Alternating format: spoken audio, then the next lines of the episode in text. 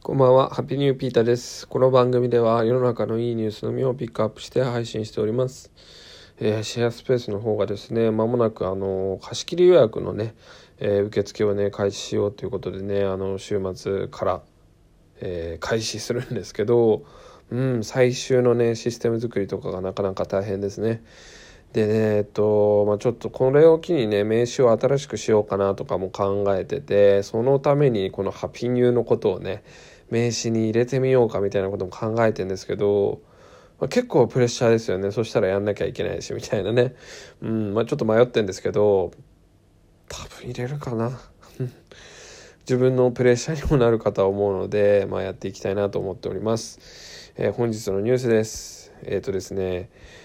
脳の話ですね今日は、えータイトルから言うと脳に電流を流して、えーまあこれチンパンジーの脳なんですけどそのチンパンジーの意思決定を操作することに成功したというね、えーものですね。嫌いなものを好きにさせるという実験ですね、えーそれがですねあのーどこの国だ？これは。まあおそらくこういうのってアメリカワシントン大学ですね。アメリカですね、えーこういうねことをやったみたいですね。まあこれまたグッドはバッド的なところもあるんですけどまあテクノロジーがねここまで進歩したっていうね人間の選択とか、まあ、人間これあの後から言うんですけどまあチンパンジーにできるってことは人間にもできるみたいなね研究みたいでうん。それだけね人のことを操れるぐらいのテクノロジーがね発達したっていうのはね僕はいいニュースなんじゃないかなと思っています。うん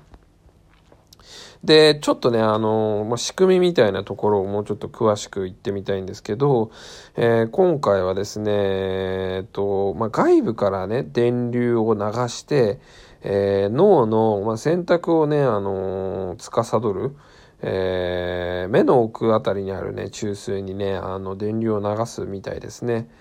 えーそれでえっ、となんていうのかな比較するもの、まあ、好きなもの嫌いもなものっていうのが例えばあったとして、えーその比較対象となる回路をね、えー刺激してその活性度を変化させることによって、えー選択結果をね、あの変えることができるみたいですね。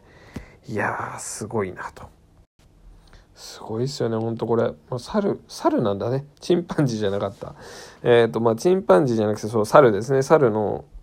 子たちに、えージュース A とジュース B みたいのを飲まして、えージュース A は常にね、あの、B よりも美味しい味に設定されてるみたいですね。まあ、実験の中でね。その中で、えー電流を流すことによって、うん、あのー普通だったら A をあの選ぶのに B を選ぶように、まあ、コントロールすることができたっていうね。いやすごいなと思いますね。本当に。これまあちょっと詳しくね、僕も説明、あの、下手なので、ちょっとあの、リンク貼ってあるニュースを読んでみてください。で、なんでね、これがいいニュースかって、あの、取り上げたのは、この記事のね、あの、最後の方にもね、載ってるんですけど、やっぱり医療分野でね、あの、期待されている、うん、っていうところですね。やっぱり医療でね、あの、うん、ここにも書いてあるんですけど統合失調症とかあのうつ病とかね発達障害とかねあの書いてないんですけど、うん、僕が一番気になるのは認知症そういう時にやっぱりあの絶対に悪用は良くない悪用は良くないんですけど管理したより良い選択っていうねあのことはいいと思うんですよ。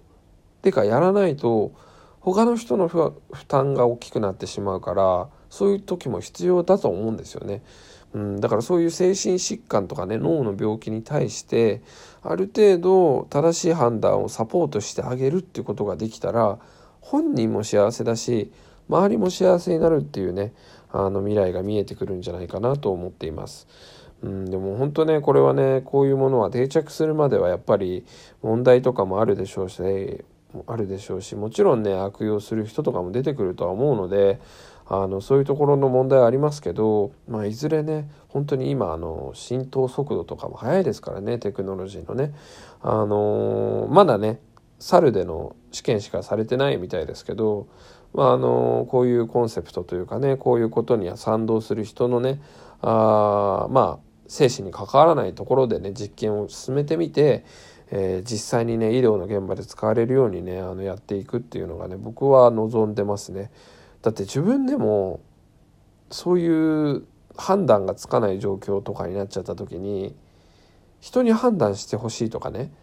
人に危害を及ぼさないように制御してほしいって思う時ありますもん。うん、だって普通にね自分がおじいちゃんになった時とかにそう思いますよね。自分でコントロールできないで大切な人をね傷つけたりしたら嫌じゃないですか。うん、だからねそういったところでねあのこれにも書いてありますけどあの時期の流れを利用して遠隔操作もできるようになるかもしれないみたいなね感じでね。まあ一見ねあの怖いニュースなんですけどそういう意味ではうんいいニュースなんじゃないかなと思って取り上げてみました。うん。皆さんはどう思ったでしょうか？ちょっと記事ぜひ読んでみてください。今日はここまで。Take it easy